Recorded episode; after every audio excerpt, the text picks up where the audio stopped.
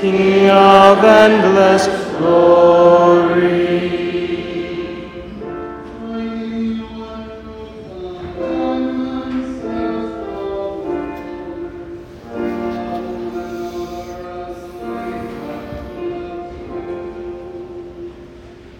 Praise to you, Lord Jesus Christ, King of endless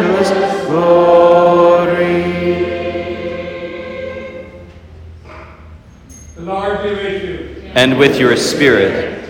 A reading from the Holy Gospel according to John. Glory to you, O Lord.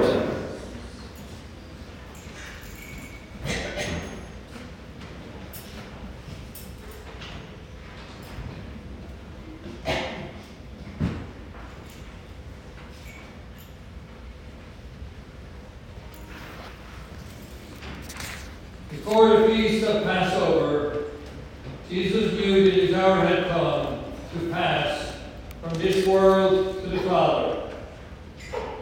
He loved his own in the world, and he loved them to the end.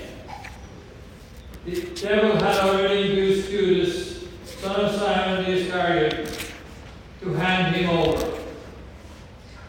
So during supper, fully aware that the Father had put everything into his power, and that he had come from God and was returning to God, he rose from supper and took off his outer garments.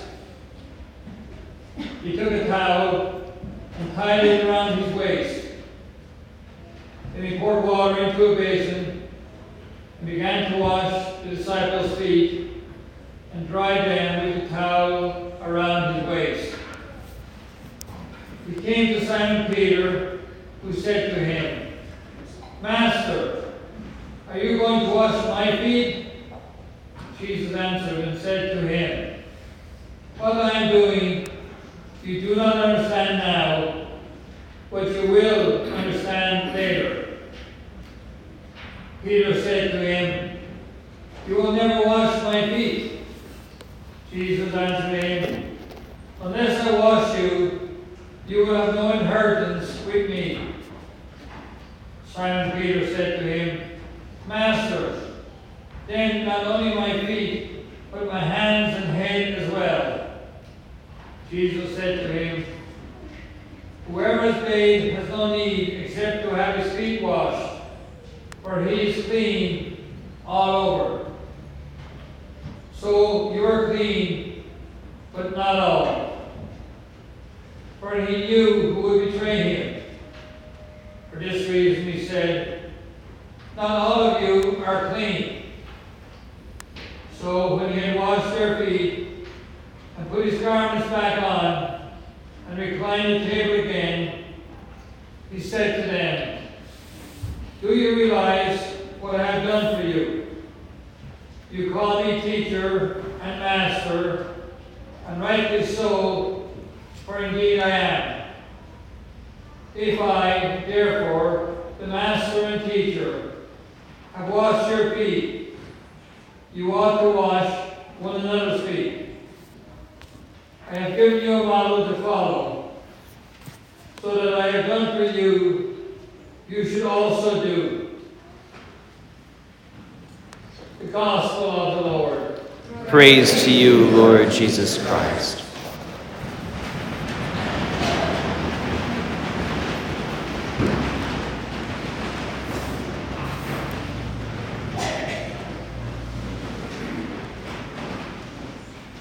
One and the same gesture can have a multitude of meanings. And I don't even mean inserting culture or language into this. Think about it this way kissing a baby is a very different thing than kissing your wife. I kiss a lot of babies. It's the reason I don't kiss your wife. Opening the door in order to kick somebody out is a very different thing than opening the same door in order to invite somebody in. And I've had plenty of handshakes that felt as much like threats as words of welcome. One gesture, many meanings. But in Jesus' day, foot washing had only one meaning, one very distinct meaning.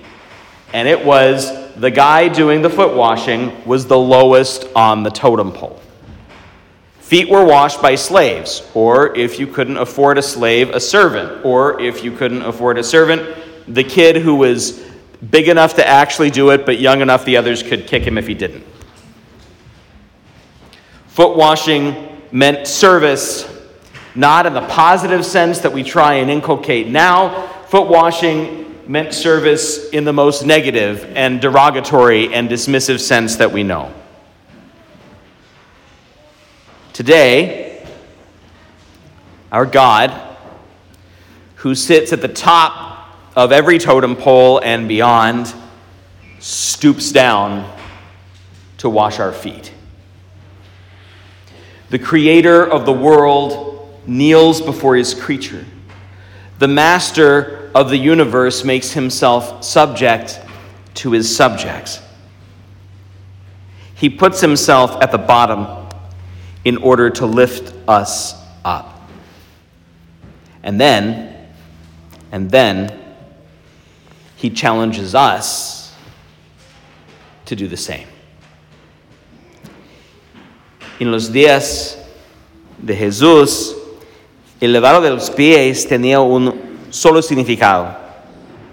La mayoría de la gente no usaba zapatos y, eh, y que si lo hacían tenían la punta abierta, pero no había alcantarillas plaviales ni desagües.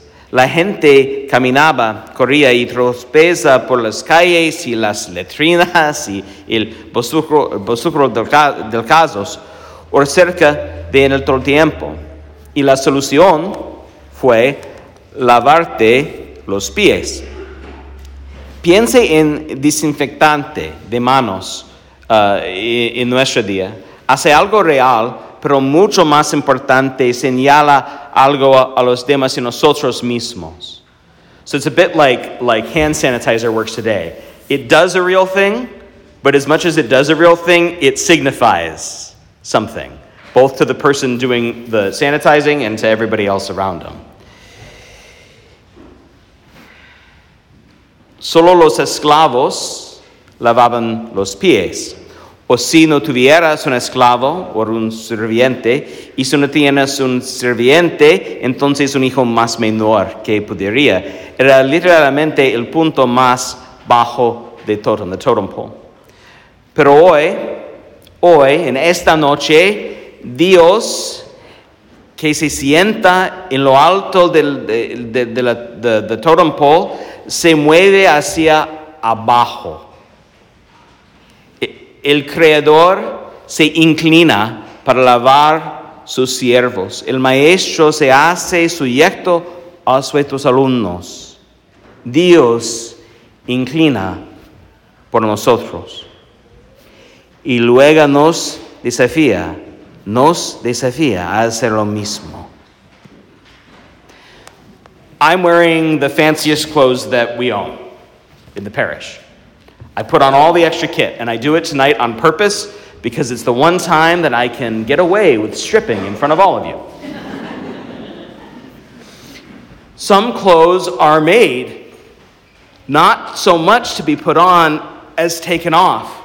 In fact, hats in the church in general, whether it's the little tiny priest hat or the big tall bishop's hat, is mostly to be noticed when it's taken off.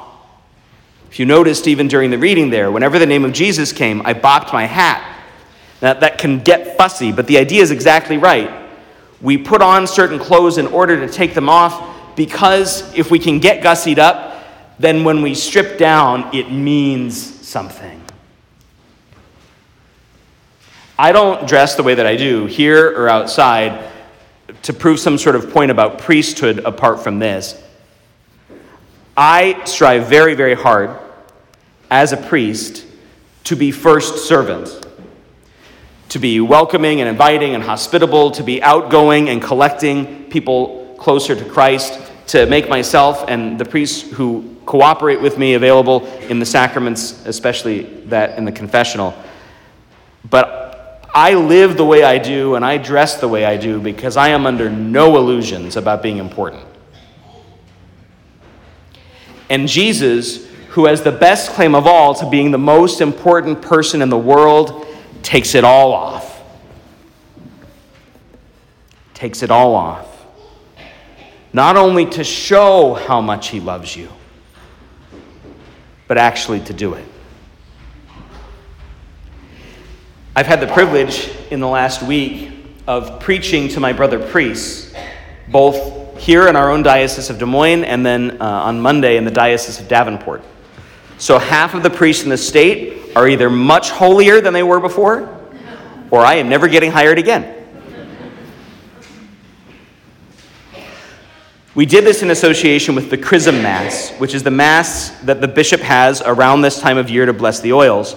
And the Chrism Mass is theoretically celebrated this morning, the morning of Holy Thursday. That's impractical for us for a lot of reasons. But the reason it's associated with today is because today we keep the memory not only of the inauguration of the Holy Eucharist, but of the priesthood, of the apostolic ministry. And so it is most fitting that your priests show themselves servants today so that they know and you know exactly where they stand.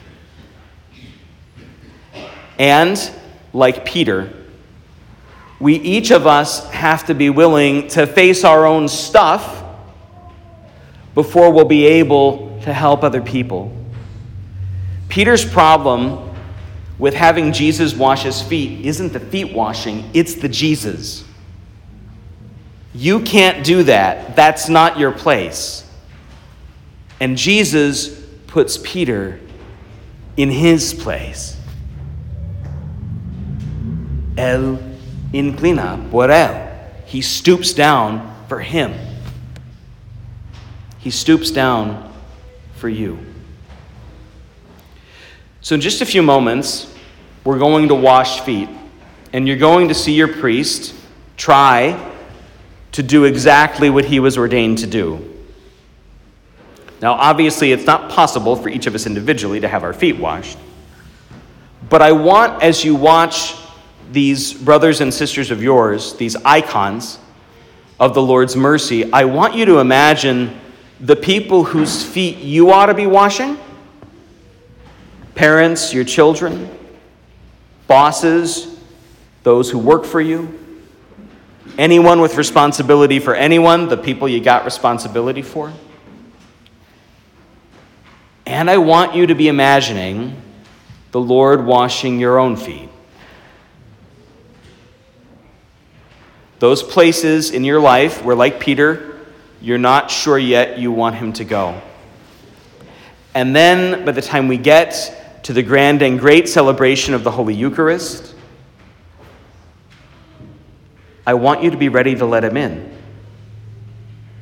I want you to be willing to be washed.